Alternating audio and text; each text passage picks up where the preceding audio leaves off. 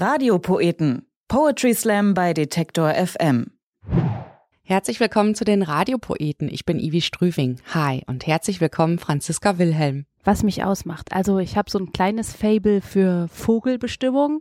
Ich bin eine mega schlechte Ornithologin, aber ich habe zwei Vogel-Apps auf meinem Handy. Eine App ist so äh, zur Bestimmung nach optischen Merkmalen, kann man gucken, wie ist das Gefieder und so weiter und danach gucken, was ist das vielleicht für ein Vogel, den man da gesehen hat. Und die andere App ist so eine Art Vogel Shazam. Da nimmt man das Gezwitscher auf und guckt dann, mit welcher Wahrscheinlichkeit ist das der und der Vogel. Ja.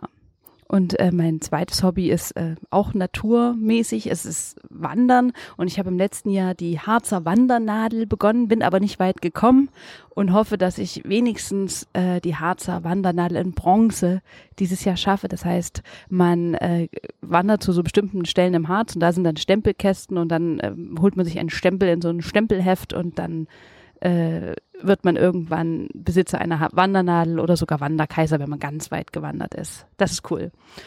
Und ähm, ansonsten freue ich mich, dass das Wetter wieder besser wird und diese ganzen draußen Sachen einfach viel mehr Spaß machen, weil das äh, einfach schön warm ist und man das jetzt endlich wieder alles unternehmen kann. Ja, darüber freuen wir uns alle, dass der Sommer da ist, dass wir draußen schön beisammen sein können. Und ihr trefft Franziska Wilhelm nicht nur in der Natur an, sondern auch bei der Lesebühne Schkeuditzer Kreuz in Leipzig. Da ist sie als Moderatorin und Autorin unterwegs. Apropos Autorin, die schönsten Abgründe des Alltags heißt ihr Buch.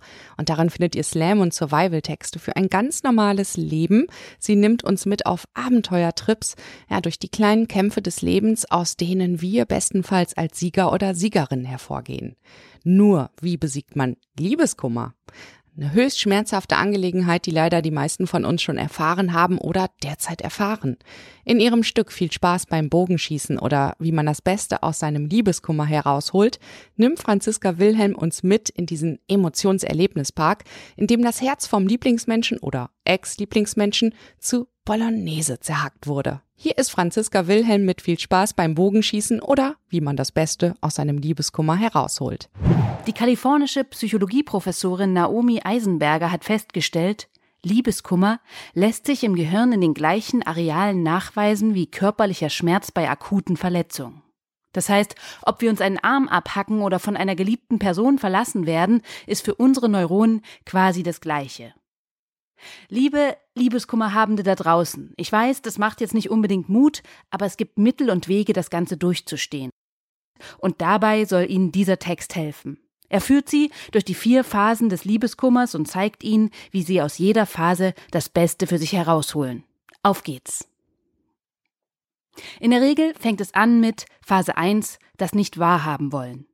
Auch wenn die Beziehung schon seit Monaten mies lief und die letzten Ratten das sinkende Relationship bereits verlassen haben, ist die tatsächliche Trennung so gut wie immer ein Schock.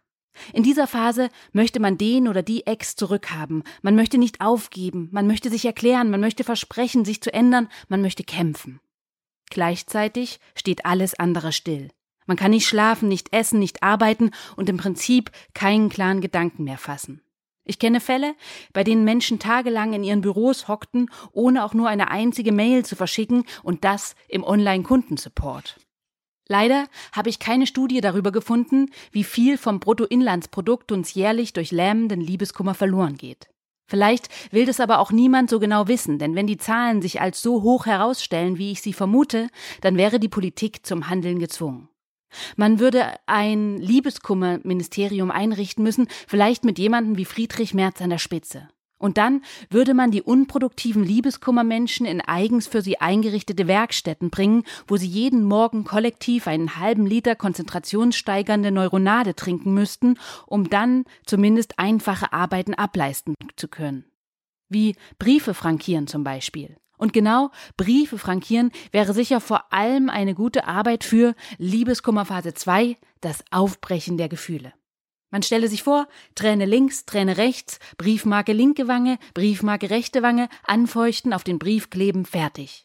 Damit bekäme die ganze Traurigkeit direkt einen produktiven Touch. Aber es ist natürlich nicht nur die Traurigkeit, die einen in dieser Phase überkommt. Es ist ein ganzer Emotionserlebnispark, der einen da übermannt. Wut, Angst, Reue, Selbstmitleid und Schuldgefühl, so heißen die Attraktionen im Leidepark Soltau, im Europapark Frust, im Velantis und im Schiebe den Filmstudio Babelsberg. Auch ich befand mich vor ein paar Jahren mal in einer ausgeprägten Liebeskummer-2-Phase. Und was soll ich sagen? Ich entdeckte dabei ganz neue Seiten an mir. Im Grunde bin ich ein auf Harmonie bedachter Mensch, aber als mein Ex-Freund nach der Trennung aus unserer gemeinsamen Wohnung aus und ausgerechnet genau in das Haus gegenüber einzog, obwohl er überhaupt nichts mehr von mir wissen wollte, machte das was mit mir. Jedes Mal, wenn ich sein Auto am Straßenrand parken sah, überkam mich plötzlich das dringende Bedürfnis, einen Seitenspiegel abzubrechen. Was soll ich sagen? Ich sah das Auto in dieser Zeit sehr oft. Die Wut wuchs, die Gefahr für den Seitenspiegel auch. Doch in letzter Minute wurde Abhilfe geschaffen. Einem Freund von mir fiel ein, dass er noch einen alten Boxsack im Keller hatte. Er hängte ihn für mich auf, stellte sich dahinter und hielt ihn fest. Ich zog mir die Handschuhe an und brachte mich in Position. Doch dann wusste ich nicht, wie weiter. Wie gesagt, ich bin ein Harmoniemensch, ich schlage nicht einfach so drauf los. Denk an etwas, das dich wütend macht, riet mir mein Kumpel.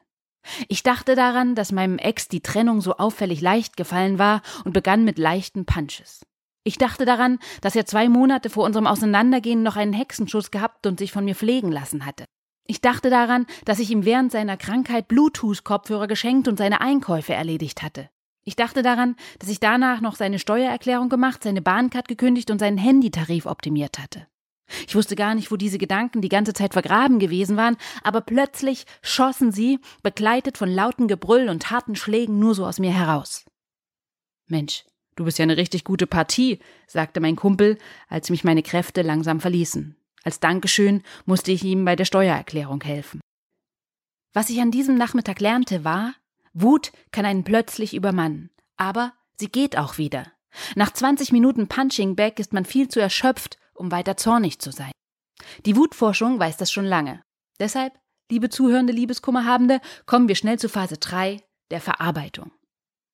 Ich hatte es eben schon mit dem Kumpel angedeutet, der mir den Boxsack hielt.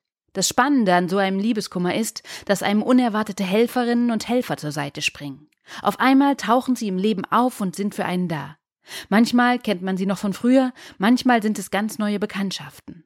In den meisten Fällen haben sie Ähnliches erlebt und das macht sie über Nacht zu den wichtigsten Begleitern, die man hat. Man quatscht mit ihnen bis zum Morgengrauen, obwohl man früher schon immer halb zehn im Bett lag. Man nimmt mit ihnen an Online-Rollenspielen teil, obwohl man Rollenspiele eigentlich immer gehasst hat. Man begleitet sie zum Schnitzen in den Wald und lernt ihre Freunde vom Bogenschießverein kennen. Man addet die Freunde vom Bogenschießverein in diversen sozialen Netzwerken und lässt sich von ihnen Fantasy-Bücher empfehlen, die man später sogar mit Begeisterung liest. Fantasy-Bücher. Man staunt über seine eigene mentale Flexibilität. Und gerade das ist eine der wenigen schönen Sachen am Liebeskummer. Man schält sich aus seiner alten, eng gewordenen Haut heraus und wird zu einem frischen, verletzlichen, aber auch sehr offenen neuen Wesen.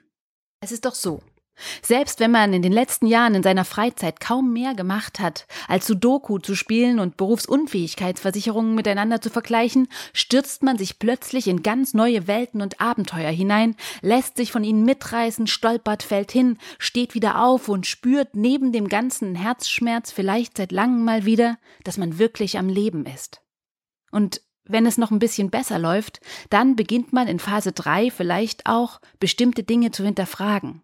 Eventuell findet man sogar heraus, welche Sachen einem wirklich wichtig sind und wie man sein Life ändern muss, damit diese Dinge wieder viel mehr Platz darin finden. Und sobald man so weit ist, ist es nicht mehr lange hin bis Phase 4, akzeptieren und loslassen. Liebe Liebeskummerhabende, Sie kennen diese Situation bestimmt. Sie haben einen schwachen Tag, Sie sehnen sich nach Ihrer oder Ihrem Ex zurück und sind niedergeschlagen. Und dann kommen Menschen, die schon seit über zehn Jahren felsenfest mit ihrem Partner liiert sind und raten ihnen Dinge wie Du musst einfach loslassen. Ich glaube, jedes Mal, wenn jemand, der immer noch mit seiner Sandkastenliebe zusammen ist, sagt, du musst loslassen, stirbt irgendwo im Auenland ein Hobbit. Ich finde, loslassen ist eine der größten Challenges, denen man sich überhaupt stellen kann. Denn loslassen, das kann man nicht auf konkrete Weise angehen. Da kann man sich keinen Zehn-Punkte-Plan oder eine To-Do-List für schreiben. Loslassen muss man irgendwie geschehen kriegen. Ich weiß, das ist eine seltsame Wortkombi.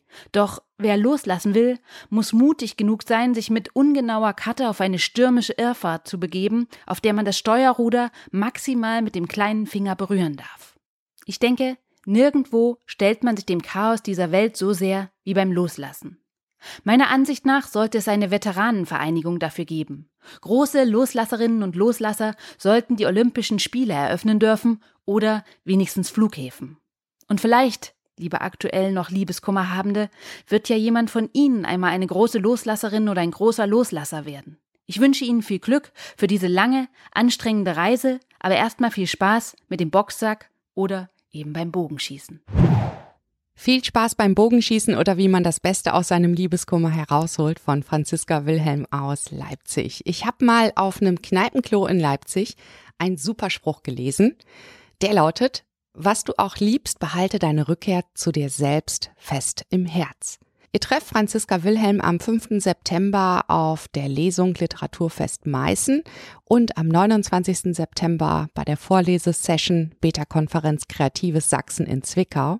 Schaut auf Detektor FM vorbei, da bekommt ihr sie zu lesen, auch mit ihren Terminen. Und äh, nochmal zurück zum Liebeskummer, ne? So wie der Lauf des Lebens ist, kommt ihr nach dem Liebeskummer hoffentlich auch irgendwann wieder die Liebe. Und wie die riecht, Darum geht es in einem Stück von Elif Duigo, das ihr in der nächsten Episode der Radiopoeten hört. Die Radiopoeten warten auf euch auf Detektor FM und überall dort, wo es Podcasts gibt. Radiopoeten. Poetry Slam bei Detektor FM.